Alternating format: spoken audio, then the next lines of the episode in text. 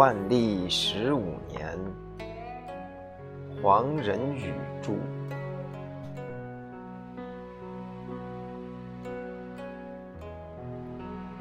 在十六世纪中叶，日本这一个岛国能够严重威胁本朝东海沿岸各省的安全，这种现象是很难理解的。合乎逻辑的倒是本朝的士兵应该越海进攻日本，因为当时的日本不仅地狭人稀，而且几十年来没有形成一个统一的政权，内战频仍，法律和纪纲可谓荡然无存。本朝是一个高度中央集权的国家。被一个极有组织的文官集团所统治，中央指挥地方如伸之使臂，极少发生抗命的事情。同时，我们这个帝国在名义上拥有当时世界上最大的常备军，人数多达二百万。但是，这种假想的逻辑并不适用于现实。本朝的军制规定，常备军由二百万军户提供，每户出丁男一人，代代乡音不变。设立军户的目的，既在于保证官兵的来源，又在于保障军户不致因战争动员而受征兵的骚扰。这制度开创伊始。刘弼即随之而来，民户被编入军户，大部出于强迫，即或出于自愿，也常常是基于权宜之计。时过境迁，当初的应诺就不能实守不渝。所以，各个驻兵的卫所刚刚成立，士兵逃亡和换籍的事情即已层出不穷。时经一百多年，各卫所的土地，不少都为各军户抵押和出卖。加之长年以来，除了西北边境，绝大部分地区都成平无事，所以一个卫所的实际兵员，往往远较规定的编制为少。在退化最严重的卫所里，竟仅为规定编制的百分之二。或三，而且这些有限的士兵还常常被军官当作营造和运输的劳工，再不然就是留在家里充当仆役。和这种每况愈下的情形相时钟的是补给制度，本朝的军事供应和政事参合为一元。军队的粮饷补给来源于地方政府的侧面供应。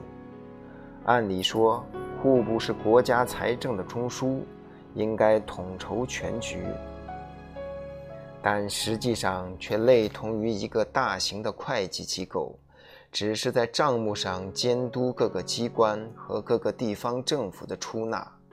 各个地方政府按照规定的数额。把给养直接运交附近的军事单位、军区和其他中级以上的后勤机构。一个府县可能输送食粮及银两与十几个不同的小单位，一个卫所也可能接受十几个府县送来的粮食和银两。这种方法一经成为定制，就如盘根错节。任何高级单位也无法给补给点和补给线做合理的通盘改组，以适应形势变化的需要。于是，供应不能足额的情况就时有发生。试想，有十几个单位分别按固定的数量供应，总难免于有个别单位由于意外的情况而不能如额缴纳。而其他单位则并不负有补足缺额的义务，即或有这样的义务，也不见得有这样的能力。所以在开国一百余年以后，书面的规定早已和实际的详情格格不入。纵使有局部的调整，充其量也不过是见效于暂时，而终于不免捉襟见肘。如果查阅官方的史籍，书上都明确无误地记载了全国的补给已由中央统筹分配，而实际的执行却全赖互不相属的下级机构。地方政府和地方军队之间的补给关系已如上述。即使是运往北京的漕粮，其运输情况也十分奇特。所谓漕粮，就是从南方大部分府县中征收田赋所得的，经过大运河而运往北京的粮食。按明文规定。漕运由专业化的军士负责运送，运送的军士即成为运军。全部运军由官兵十二万人，分驾运粮船一万两千艘。但是这个庞大的队伍却没有一个统筹后勤的机构来做周密的安排，以使其秩序井然的运转。粮船直接在江南的水滨接受纳税者所缴纳的谷米，然后截拦北运。一艘粮船由一个下级军官管理，并直接对中央政府负责。在所运的粮食到达北京附近的张家湾仓库以前，粮船上全体官兵的人身自由、生命财产。甚至妻子儿女，都等同于保证这次运输安全的抵押品，因为除此而外，别无更好的方法可以做更有效的管理。至于粮船的制造，也同样表现了散漫和缺乏组织的特性。这些粮船的法定使用期限为十年，过期就需要重新建造。在淮河沿岸设有船厂一处，是全国最大的造船场所，其产量的高峰为年产七百艘以上。然而，这个所谓船厂实际上由八十二个小型船厂拼合凑拢，各厂之间各自经理，虽有一个类似于总管理处的机构。他却无统一调度人力和物资的全能，自然也更谈不上有效的技术分工。不消多说，组织上的低能必然造成装备上的落后。本朝并不完全缺乏这方面的能工巧匠，但是他们都被集中到皇城里，专门为皇帝的禁卫军制造精美的甲胄。一般的野战军只能服用衬以小铁片的棉布袄，或者由纸巾搪塞而成的指甲。至于士兵们所用的武器，也大多是由各地方府县作为赋的一部分制作缴送，质量及有欠精良，规格也谈不上标准化。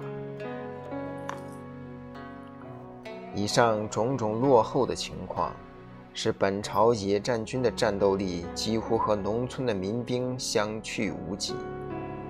与这种情况相一致的，是对于将领的选拔。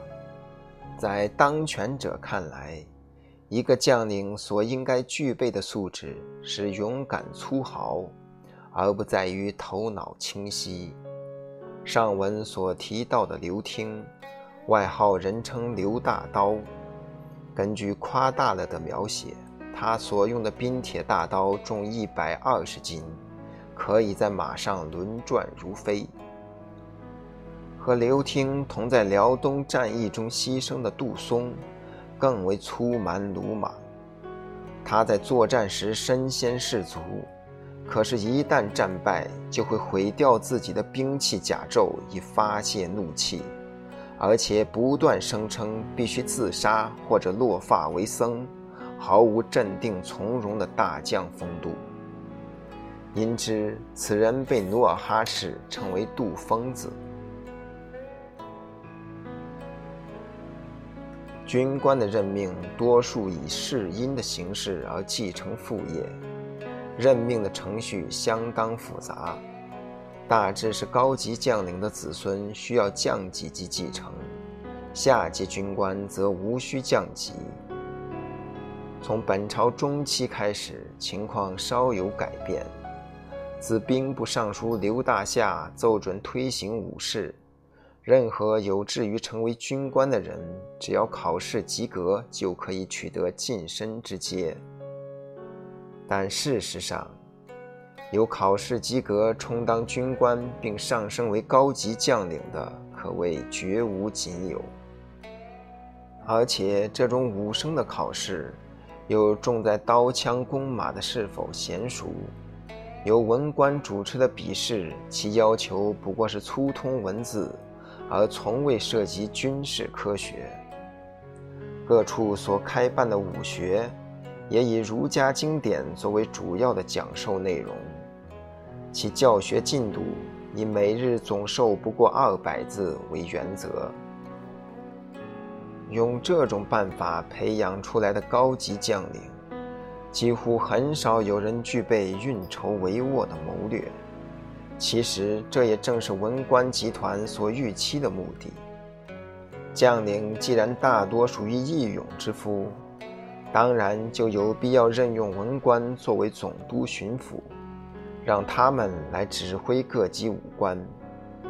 在总督巡抚之下，还有兵备使或海防道，他们名为监察，实则握有调度攻防的权利。在军政方面，人事的任免以及补给、交通各项，也通通由文官主持。这种军事体制的设计显而易见，其重点不在于对付敌国的全面入侵，同时也不打算全面进攻敌国。发生在一四四九年，号称土木之变的战役，正统皇帝为瓦剌所俘虏。已经暴露了军事体制中致命的弱点。然而，这样震惊全国的事件仍然没有能够引起应有的重视和改革。武备继续废弛，军事组织不断衰退。文官们只要在他们的任期中保持平静无事，则一切有关军队改造的计划大可束之高阁。一直到十六世纪中叶，倭寇的势力大张，不仅屡次攻破了被视为固若金汤的东南海防，而且长驱直入，视守军为无物。这才是中枢的文官惊醒，发现这低能的军事制度将要危及整个帝国以及他们个人的安全。穷则思变，改革已成为势所必然。而改革的初步，仍在于选择有创造精神的高级将领。